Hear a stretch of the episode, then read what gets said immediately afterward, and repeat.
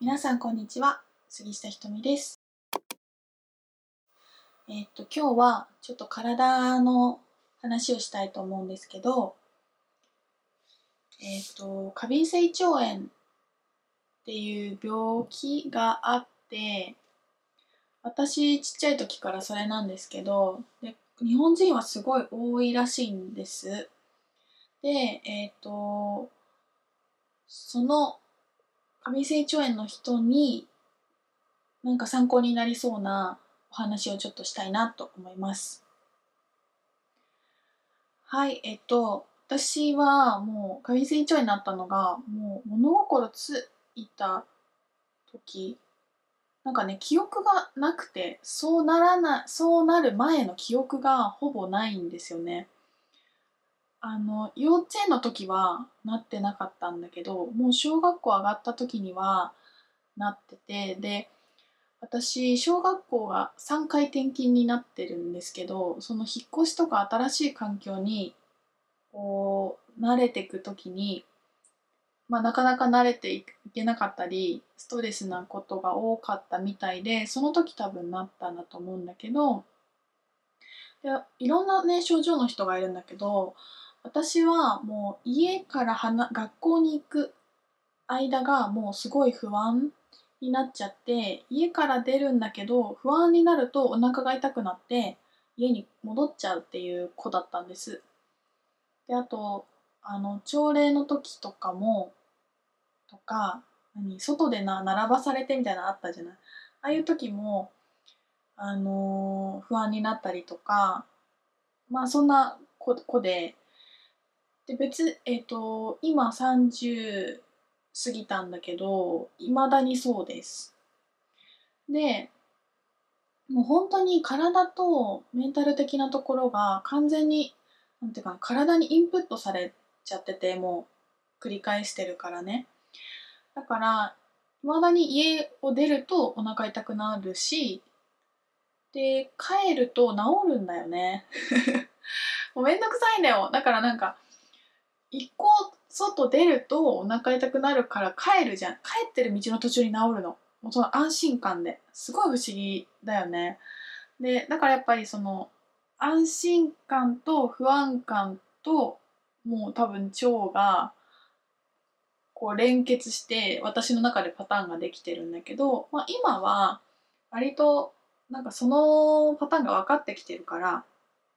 自分であの様子見たりいろんな実験してだいぶその生活に支障があるようなことはそんなにないんだけどあとコロナでねずっと家にいるからノンストレスでってこともあるんだけどまあ私はそんな感じででねあのこの本じゃんを見つけたんですよ。えっと枝明さん。っていう方が結構ね何冊か出してるんだけどこの低フォドマップ食っていう食事を提案してらっしゃるんです。これは海外では結構もうあの有名な食事療法っていうのかなであのなんかちょっとおしゃれフォドマップローフォドマップとかって言ってなんか可愛いレシピ本とかすごい出てたりするんですねでも日本ではなかなか知られていなくてでも過敏性腸炎の人多いからもっとなんかこの話シェアされるといいなって思ってるんだけど。で、えー、とこれはもうほんと衝撃なんだけど納豆キムチ牛乳ヨーグルト小麦玉ねぎりんごとかが割とダメな人が多いよって書いてあって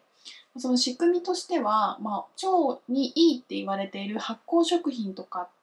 がその糖質発酵性の多い糖質なんかねその自分が消化できない糖質があってそれを含まれてるものを取りすぎるとそのお腹の中で、えー、と薄めようとして水を溜め込むらしいんだよね小腸が。でその溜め込むから水浸しになって小腸がそしてお腹下しちゃうとか、まあ、ガスが出るとかなんかそういうことが起きる仕組みらしいんですよ。でもさ納豆とか味噌とかキムチとかヨーグルトとかってもうずっとお腹にいいって言われてたじゃないですか。いまだにさなんか検索するとそれで腸内細菌を整えようみたいなのあると思うんですよね。私もいろいろやってて全然良くなんなかったのはこれだったのかっていう感じなんだけど私あの結構前のラジオとかで話してたから知ってる人もいるかもしれないんだけど私ねお米があんまり食べられないっていう日本人なんですかっていうあの結構レアな体質しててお米がね小学もうちっちゃい時は嫌いだったの。だから嫌いなものだから頑張って食べなきゃいけないと思ってたんだけどっぱり子供は知ってるよね。嫌いっていうかさ消化できないんだよ。私お米食べ過ぎると本当に消化できなくて負担になってもう眠くて動けなくなっちゃったりするからお茶碗一杯ご飯食べるっていうのはもう何年もやってなくて自分の家には炊飯器もお米もないし出された時に少しだけ食べたい分だけちょっと一口二口なら大丈夫みたいな感じなんですね。だからパンを食べてたのでこの食事の療法を聞いてまあそのフォドマップその糖質が含まれてるものをやめていく生活をしていったんだけどなかなか良くならなかったんですよこれ実践しても。でこの今の食事で何がダメなんだろうって思い当たるものが最後パンだったんですよね。私お米を食べないからパンを食べないと主食がなくなっちゃうじゃない？で何食べたらいいか分かんなかったからパンは大丈夫だと思いたいみたいな感じで自分でちゃんと小麦立ちできてなくてそこを思い切って、えーと、お米パンを買ってみたんですよ。ビーガンの方が作ってるお米パンがあって試しに買ってみたらすごい美味しくてあの本当に今いろんないろんなことをさいろんなものを作ってくださってる方がいてネットで買えて本当にありがたいんだけどあんまりお砂糖が入ってないものとか国産のお米とか、まあ、すごいこだわっていろいろやってる人がいてあのいくつか買ってみたんだけどなんか食感はとかあのパンなんですよね。ですごい食べやすくてこれ以上食べるとまたお米みたいに眠くなって動けなくなっちゃうっていう自分の中の致死量みたいなのが分かってきたから大丈夫な程度にあの朝ごはんっていうかブランチかな。私1日2食なんですけどそのいつも食べてた小麦のパンをやめてお米パンに変えたらすごい調子よくてこれだったのかみたいなびっくりしました。でなんかなので、えっと、まず過敏性腸炎の人はお腹緩くなっちゃうとかなんか詳しい意味であの困ってる人はこれ読んでみてください。ここにあの書いてあります。あのフォドマップ表とかで検索するとネットでもも出てくるので今すぐも調べられるんだけどえっ、ー、となんかこういう感じでねこんな感じで表になってます。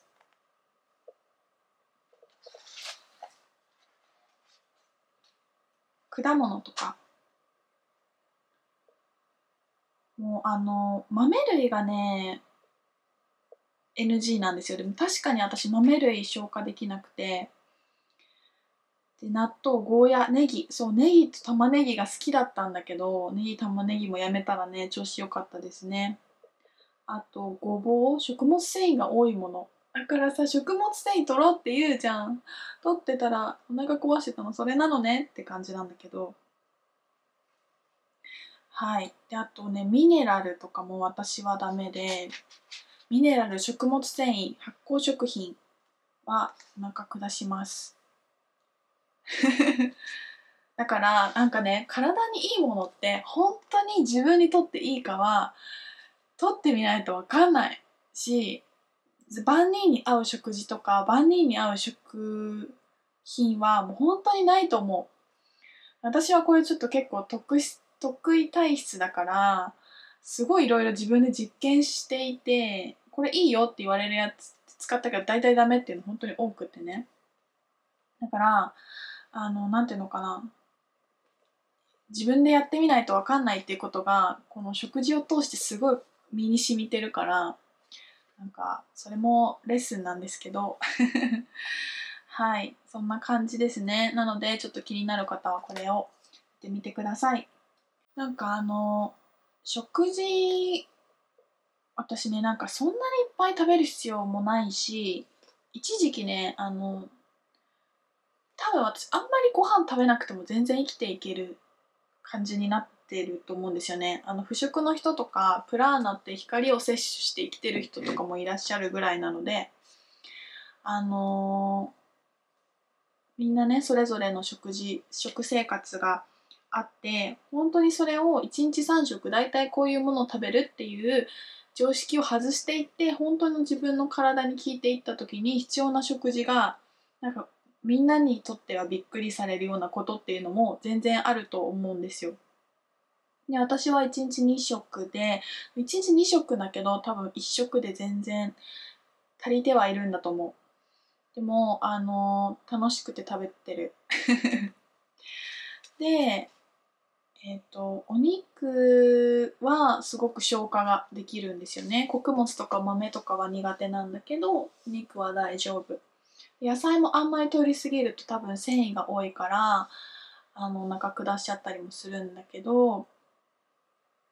でなんかね野菜っていっぱい入ってるといい感じするじゃん。いろんな野菜が入ってるサラダみたいなのとかあとビュッフェみたいなのでいろんなものを食べると私ね大体体壊すんですよね。だから自分の家の食せ食事はすごい絞っててもう野菜はこれとかお肉とみたいな感じすごいシンプルであのいろんなものを混ぜて消化する力が多分ない。でこれは食事がそういうタイプだと他のこともそうであの雑多なところにいられないとか私ねあの泊まった宿泊先のホテルで1日目絶対寝れないみたいなぐらい 繊細繊細ちゃんなんですなんだけどあのいろいろ気になっちゃったりとかなんかリラックスしてるつもりなんだけど体はすごいあの緊張してるみたいなところがあって移動とかまあまあ苦手なんだけど本当にそういうタイプなんだろうね。なのでなんかそういう自分をまあどこまでもいたわってあげるようになんかそこの努力っていうのはあの大事かなと思っています。でまあ、変わった体質だし結構いろんなところが過敏なタイプでもあるので、まあ、食事以外でも私こういうところが苦手だなとかっていうとこ思いながらなんかまあ生活していって自分自分研究をね本当にみんなしていったらいいんじゃないかなと思うんだけどそんな感じです。なのでみんなも自分研究一緒にやっていきましょう。なんか他にもこんなのがいいよとかなんかあれば、とりあえず今日はおすすめ本はこちらでした。で、フードマップ色、あの、いい、良さそうと思気になった方は取り入れてみてください。はい、じゃあ今日はこんな感じ。また配信します。バイバイ。